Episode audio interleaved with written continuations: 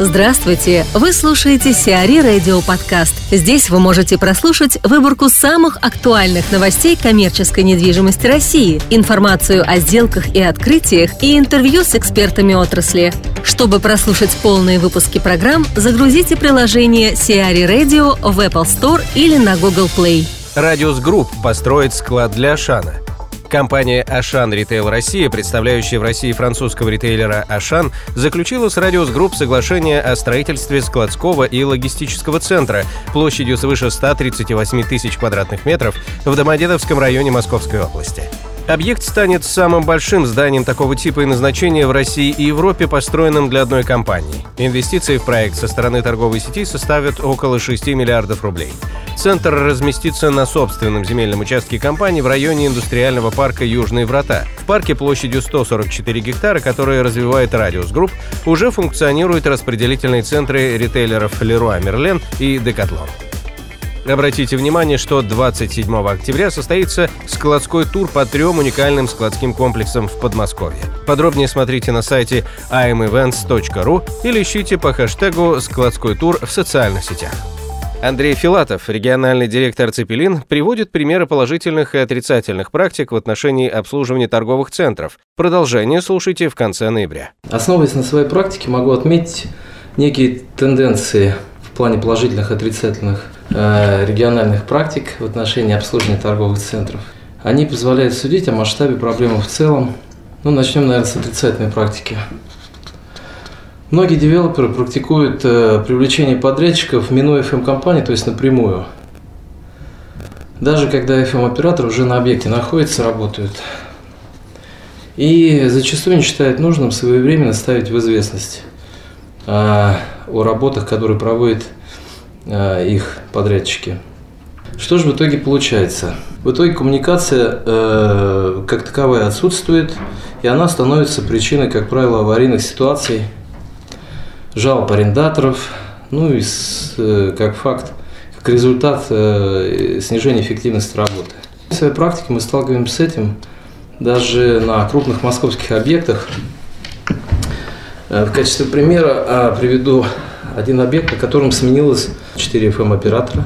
Заказчик привлек напрямую для прокладки кабеля электрического э, подрядчика, подписал с ним договор, нас об этом не, не оповестил. Соответственно, подрядчик подготовил кабель, проложил его и для расключения кабеля залез, не оповещая никого, в трансформаторную подстанцию, э, соответственно, провел э, какие-то там переключения – в итоге свет потух на какое-то время. В результате мы потом выяснили, что выиграла полностью ячейка высоковольтная в результате того, что подрядчик подключился неправильно.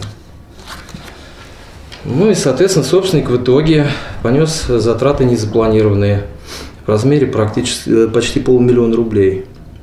Приведу положительный пример управления региональными проектами – Дело в том, что они ну, чаще всего бывают харизмати, хрестоматийны, и на самом деле, наверное, это очень ценно, потому что они встречаются в регионах, как ни странно, не в Москве.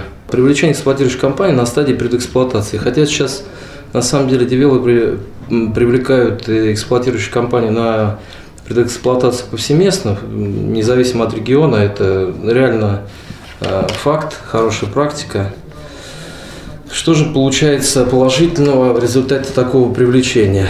А в результате владелец объекта получает э, такой некий взгляд со стороны экспертный, неангажированный своими собственными структурами, э, а абсолютно реально свежий э, взгляд, трезвый взгляд на ситуацию, существующую на объекте. На момент открытия торгового центра у эксплуатирующей компании уже как правило, налажены э, контакты со всеми арендаторами, и это тоже немаловажно.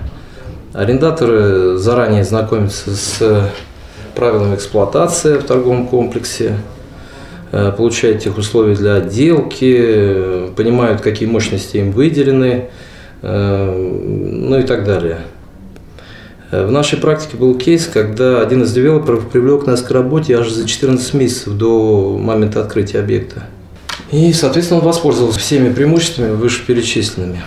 Роскап получит проект Ривер Тауэр за долги. Российский капитал ведет переговоры с компанией River Tower Максима Блажко о погашении долга за счет передачи банку проекта МФК на Звенигородском шоссе.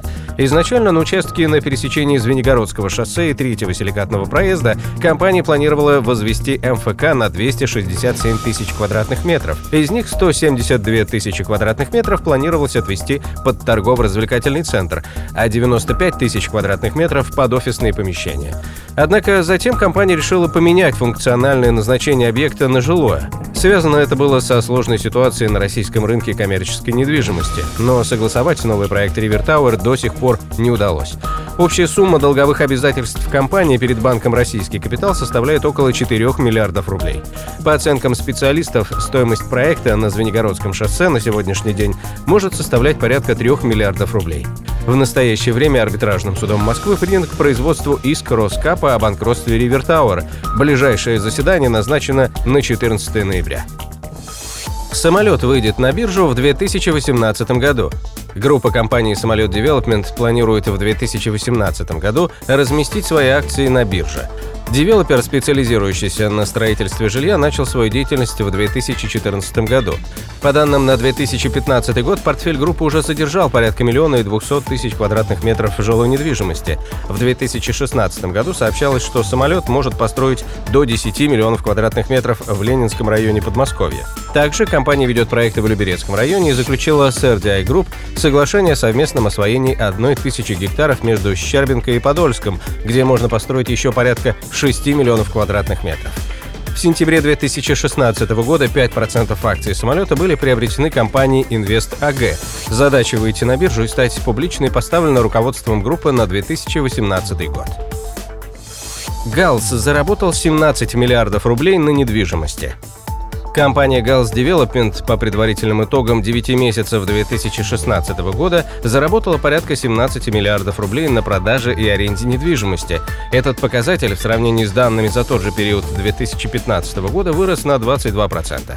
Поступления от продажи жилой и коммерческой недвижимости составили 10 миллиардов рублей, арендные поступления 7,1 миллиарда рублей. Лидером продаж в элитном сегменте стал жилой квартал Wine House на острове Балчуг и комплекс апартаментов «Сады Пекина», на которые пришлось 35% от общего объема поступлений.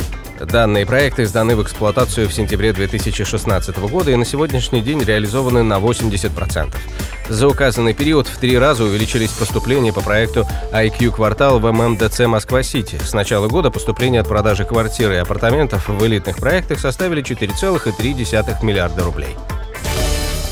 Сиари Радио. Эксклюзивные рубрики «За и против», «Ноу-хау», «Ремейк», «Новые форматы».